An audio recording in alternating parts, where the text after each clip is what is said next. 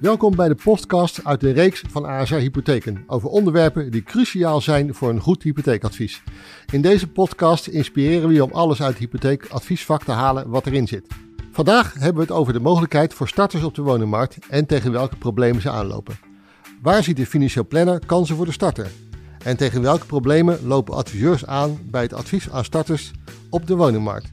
Mijn naam is Paul Nijssen, ik ben commercieel manager bij Hypotheken en vandaag praat ik met René Kuiper van Kuiper Advies Training en Coaching over de situatie met betrekking tot starters op de woningmarkt. René, misschien wil jij jezelf even kort introduceren. Ja, dat wil ik zeker, Paul. Ik ben René Kuiper inderdaad en ik ben eigenlijk de vraagbaak voor de financieel adviseurs in Nederland. Ik mag samen met jullie ook heel vaak gedaan al webinars organiseren, maar ook workshops, opleidingen. En ze kunnen me vragen stellen per mail als ze eens een keer ergens tegenaan lopen. Dus eigenlijk sta ik elke dag klaar voor de financiële adviseur als ze ergens tegenaan lopen. Oké, dankjewel René. Als we kijken naar starters, dan lijkt het wel of zij het steeds lastiger krijgen op de woningmarkt. Denk aan stijgende woningprijzen, beschikbaarheid van woningen in een segment wat juist voor starters bestemd is, strakke acceptatieregels, de geldverstrekkers, etc. René, hoe zie jij dat? Ja, dat denk ik ook. Starter heeft het op dit moment, en je zei het al terecht natuurlijk, die huizenprijzen blijven nog steeds oplopen. Maar vergeet ook niet de concurrentie die ze hebben van beleggers die eigenlijk de woning die voor een starter bedoeld was, dat zij die opkopen om die te gaan verhuren. En starters hebben gewoon op dit moment ook wat minder bestedingsruimte om die hoge prijzen te kunnen betalen.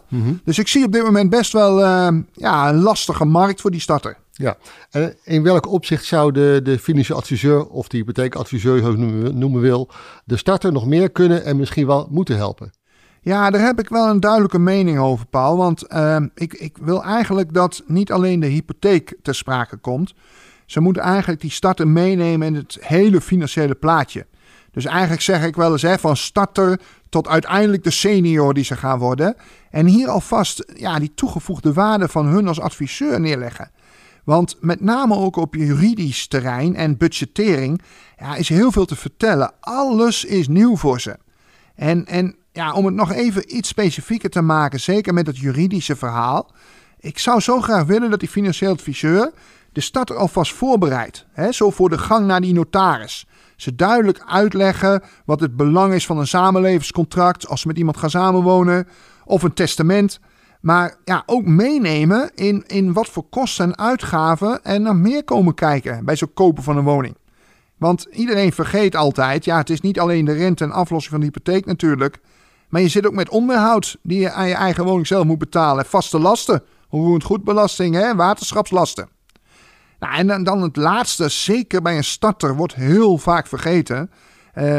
Dat pensioen, de oude dag, dat duurt nog zo lang. Daar heeft mijn starter eigenlijk geen interesse in.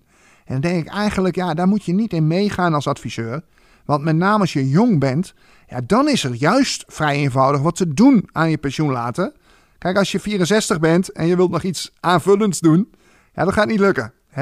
Dus pak het als adviseur op bij de starter. Ja, dus eigenlijk zeg je, als je goed beluistert, nee, niet alleen de transactie van de hypotheek, maar vooral ook, kijk naar alle live events en kijk vooral breed naar financiële planning. Ja, ik denk dat daar de starter, die komt niet met die vraag bij je. Dus als je gaat afwachten tot die vraag komt van de starter, dan kun je lang blijven wachten. Want die starter heeft daar op dat moment misschien ook niet de oren naar, want hij heeft het huis gekocht. Dus hij wil eigenlijk die hypotheek regelen. Maar jij moet duidelijk gaan uitleggen als financieel adviseur dat er meer komt kijken dan alleen die hypotheek. Wat misschien nog wel veel belangrijker is. Zo'n samenlevingscontract of testament. Een ander onderwerp, zeker ook actueel, en wat ik wel een poosje actueel zal blijven, is natuurlijk de hele studieschuldproblematiek in dat hele spectrum. De studieschuld lijkt dus voor veel starters een blok aan de been om überhaupt voor een hypotheek in aanmerking te komen. Althans, ze kunnen veel minder lenen.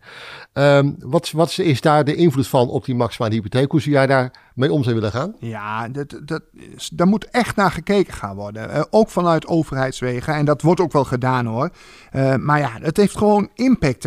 Zo'n studieschuld zal zeker impact hebben. Maar ik denk ook dat je moet gaan kijken, heeft die studieschuld die ze nu hebben, heeft dat nu al de komende 5 tot 10 jaar echt impact op de uitgavenpatroon? Dus misschien kan de overheid, maar misschien jullie ook als geldverstrekkers samen, eens gaan kijken van, goh, wat zijn nou echt de werkelijke lasten van zo'n studieschuld voor zo'n starter? Dus misschien moeten we ook wel meer maatwerk leveren. Hè? In welke beroepsgroep komt diegene terecht? Want ik kan me heel goed voorstellen dat ja, bij het ene beroep een studieschuld harder weegt dan bij een ander beroep. Ja, een ander element is dat u zegt, die studieschuld die telt nu natuurlijk mee middels een vaste rekensom. Klopt. En vormt zo een wegingsfactor, zeg maar even, in de berekening van de maximale hypotheek of maximale financieringslast. Het Nibud stelt nu voor om die factor flexibel te maken en te koppelen aan de stand van de rente. Zou dat gunstig zijn voor starters? Ja, dat gaat zeker met deze lage rente natuurlijk gunstig uitpakken. Maar ja, ik vind het nog steeds niet het ideale uitgangspunt hoor.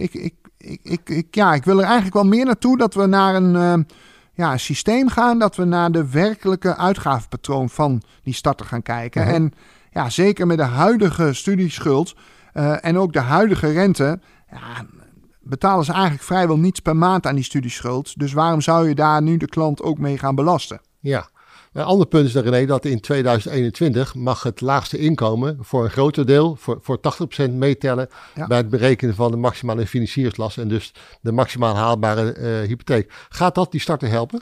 Ja, nou die twee verdienen wel natuurlijk. Hè? Maar ja, je moet maar als starter alleen zijn.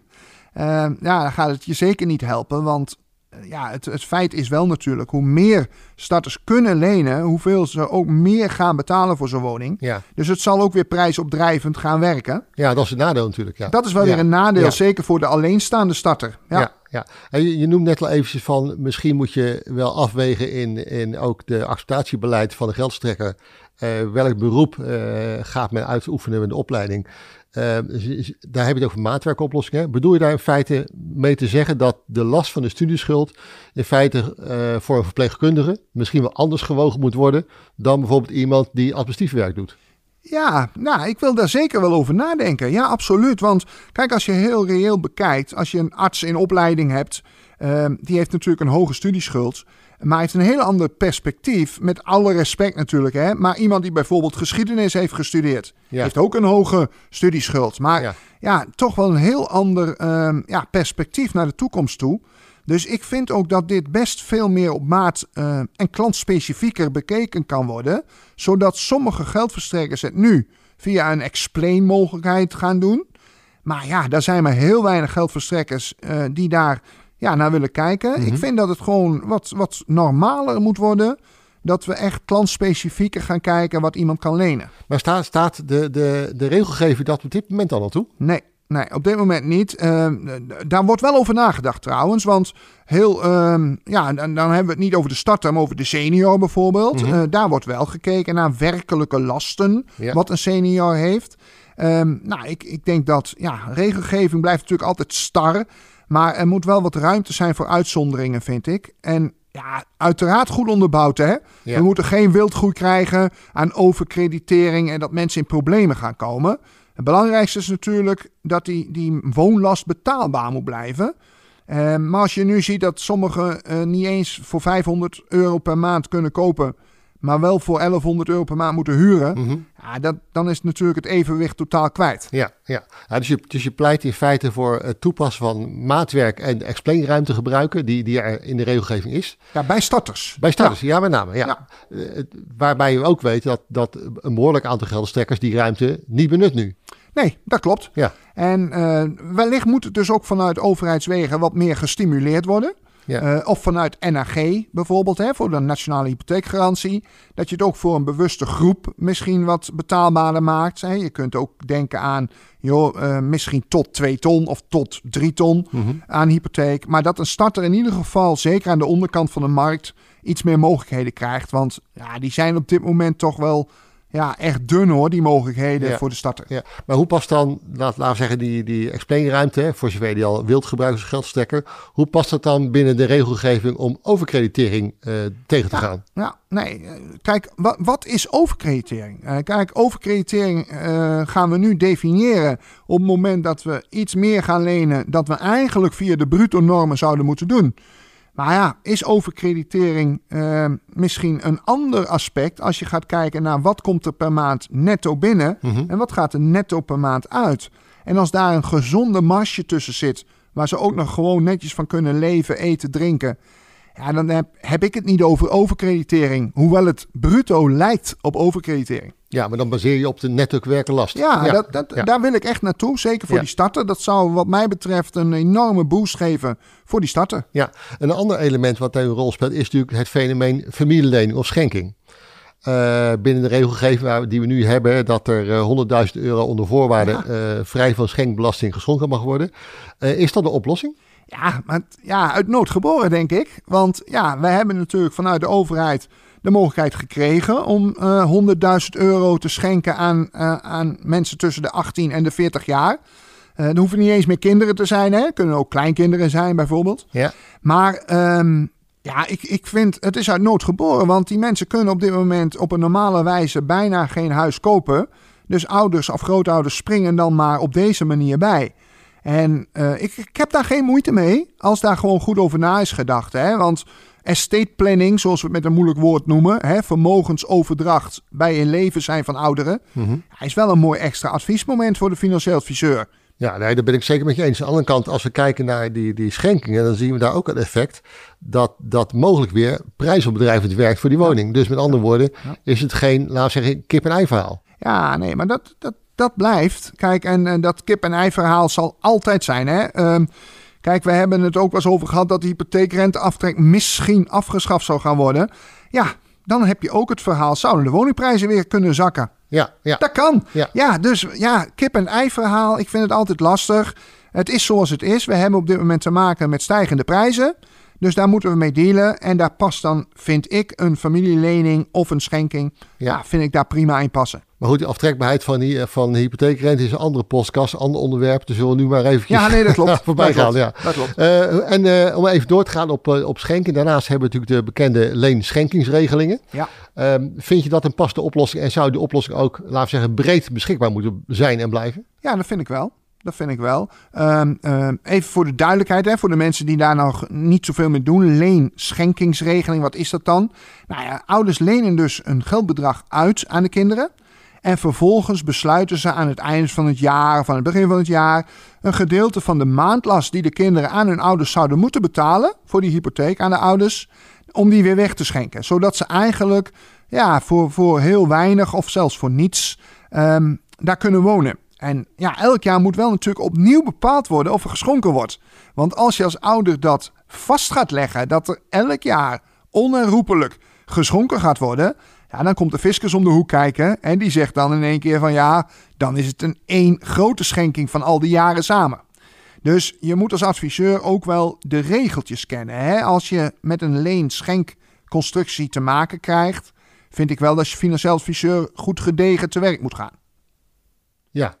Maar trek ik dan de juiste conclusie en zeg van, als je gaat werken met een leenschenkconstructie, moet je er in ieder geval voor zorgen dat het bedrag wat je terugschenkt in ieder geval niet gelijk zal zijn aan de woonlast die de kinderen betalen. Ja, dat is wel een tijdje zo geweest bij de Belastingdienst. Er mocht geen kausaal verband zijn, zo zeggen ze dat. Maar als je het maar wel gewoon volgens de normale weg doet. Dus een kind betaalt aan zijn ouder netjes elke maand de annuïteit. En jij zou precies hetzelfde bedrag aan het eind van het jaar keer 12 terug schenken. Dan kan dat. Dan is dat dan niet echt een kausaal verband. Ik bedoel, maar het moet wel een betaalopdracht zijn. Hè? Het mag niet met gesloten beurs zijn. Dus het kind moet wel overmaken. En de ouder moet het ook echt weer terugschenken via de bank. Ja, dus hier is ook een belangrijke rol weggelegd voor de hypotheekadviseur. Ja. Om de klant te begeleiden in het hele aspect waar lenen en schenken een rol speelt. Absoluut. Ja, ja. En hier zou ik ook wel gelijk een bruggetje willen maken dat geldverstrekkers, hè, ASR is daar dan één van. Maar in zijn algemeenheid, hier toch ook wel weer iets soepeler, meer maatwerk, hè, en niet te bang zijn voor overkreditering. Want ik denk zeker dat er wel eens een keer misbruik van de regeling gemaakt zal worden. Maar moeten we voor die aantal mensen die misbruik willen maken een hele grote groep uitsluiten die het wel goed bedoelen? Ja. En dat zou ik wel jammer vinden, want waarom zou je de ouders nu niet, die misschien het wat gemakkelijker hebben gehad, wat meer geld op de bank, Waarom zouden die hun kinderen niet kunnen en willen helpen op dit moment? Ja. En als je kijkt naar de rol van de overheid in dat hele aspect en dat hele spectrum rond die starter. Doet de overheid op dit moment voldoende om die starter te helpen? Wat zouden ze met andere woorden misschien al meer kunnen doen? Ja, kijk, de overheid heeft natuurlijk ook al wel plannen klaarstaan. De overdrachtsbelasting voor starters, die kan naar 0%. En dat heeft wel consequenties voor de overdrachtsbelasting voor mensen die een beleggingspand gaan kopen. Want die willen ze dan juist verhogen naar misschien wel 8%. Maar voor de starter is dit natuurlijk heel leuk, want ze betalen 0% overdrachtsbelasting. En op een woning van pak een beet 2,5 ton scheelt dat toch even €5.000 aan eigen middelen. Mm-hmm. Ja, nu heeft de ASR de starthypotheek. Ja. Ken je dit product? Ja, zeker. En hoe kijk je er tegenaan? Ja, ik ken het product zeker, want ik heb het in een aantal workshops heb ik hem mogen behandelen. Want ik vind eigenlijk dat elke financieel adviseur die hem aan kan bieden, die dus ook het product kan sluiten, dat zeker als alternatief moet neerleggen bij die starter. Starter moet een keus kunnen maken uit verschillende soorten, annuïtair, lineair, maar ook uit een startershypotheek die langer loopt, maar met een veel lagere maandlast start.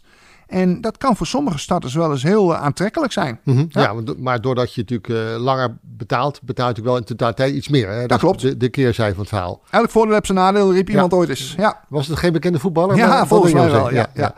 Hey, zijn er dan naast de hypotheek en familielening nog andere mogelijkheden voor starters die adviseurs kunnen benoemen en kunnen gebruiken in hun advies? Ja, die zie je wel steeds meer komen. We hebben al sinds jaar en dag eigenlijk de starterslening. Die is ook weer van dat SVN, de Stimuleringsfonds Volkshuisvesting. Mm-hmm. Die via de gemeente die startersleningen aanbieden. Maar ja, daar ben je wel vaak afhankelijk van in welke gemeente woon je. Biedt die gemeente het aan? Tegen welke voorwaarden? Dus die is er nog steeds, de starterslening. Maar je ziet ook andere fenomenen ontstaan. Twee wil ik wel even benoemen, Paul. Dat is dan koopgarant en duokoop. We kunnen ze in deze podcast niet heel uitvoerig behandelen, maar op hun site kun je precies de voor- en nadelen vinden. Maar dat koopgarant is eigenlijk een situatie waar je bij aanvang, ook al als starter zijnde bijvoorbeeld, een korting krijgt op de aankoopprijs. Ze zeggen, nou, dat wil iedereen, een korting. Maar dat betekent natuurlijk wel dat je ook bij verkoop weer een stukje van je overwaarde weer terug moet betalen, zodat je niet volledig profiteert van de volledige overwaarde. Maar je hebt bij aanvang een goedkoper aankoopbedrag voor toch diezelfde woning die normaal duurder was. Dus koopgarant is een korting, zeg maar, op je aankoopprijs. En duokoop, dat is weer een ander fenomeen. Dan koop je alleen de woning, maar de grond die onder je woning ligt, die wordt door een andere partij gekocht, de Nationale Grondbank. Dan heb je natuurlijk een veel lager aankoopbedrag, omdat je alleen de woning aankoopt. Maar ook daar zitten weer nadelen aan vast. Want als je ooit die grond weer terug wilt kopen, of bij verkoop terug moet kopen, omdat je hem anders niet kunt verkopen, dan moet je ook die grond weer terugkopen. En daar zitten wel weer voorwaarden aan vast. Dus je woning meer waard is geworden, zal ook die prijs van die grond meegestegen zijn. Dus zeker, er zijn meerdere mogelijkheden. En ik vind ook dat een adviseur daarvan op de hoogte moet zijn. Maar ik wil hier in deze podcast zeker wel even waarschuwen. Kijk heel goed naar de voor, maar zeker ook naar de nadelen van dit soort producten. Want een starter heeft daar vaak geen verstand van en gaat vanuit de adviseur, gaat hij ervan uit dat het goed is. Dus als adviseur heb je hier zeker een hele grote zorgplicht. Ja, dat betekent wel dat je als adviseur moet verdiepen met al die mogelijkheden. Ja. En elke keer moet bepalen of je die mogelijkheden ook ter sprake kunt brengen. Ja. Misschien wat ter sprake moet brengen. Bij de klant waarmee je het gesprek voert. Maar dat lijkt mij nou zo leuk als financieel adviseur, dat je niet elke dag hetzelfde hoeft te doen. Zeker. En dus dat je wat meer variatie hebt. En een starter vergt ook weer iets anders dan een doorstromer. Ja, zo werkt dat nu weer. Ja, elke groep heeft zijn eigen complexiteit. Zeker. En ik denk dat we ook kunnen zeggen, en dan komen we een beetje aan het eind van deze podcast, dat de complexiteit voor starter er zeker is. Ja. Er zijn zeker veel mogelijkheden voor starters. Er zouden misschien ook wel nog meer moeten komen om het hen makkelijker te maken in deze voor hen moeilijke markt. Maar goed, dat is niet aan ons nu, René, om dat binnen 20 minuten te veranderen. Dus ja, hiermee komen we aan het eind van deze afleveringen. René, hartstikke bedankt voor je uitleg en heldere visie op het hypotheekadvies voor starters op de woningmarkt. Graag gedaan. Zou je als luisteraar, die ik hier ook weer wil bedanken, meer willen weten? Kijk dan bijvoorbeeld op asr.nl/startershypotheek. Daar vind je alles over ons product. En vind je het nu leuk om naar andere onderwerpen te luisteren? Dan zou ik ook onze podcast over verduurzamen van de woning of fiscaliteit in het hypotheekadvies van harte aanbevelen. Dank jullie wel.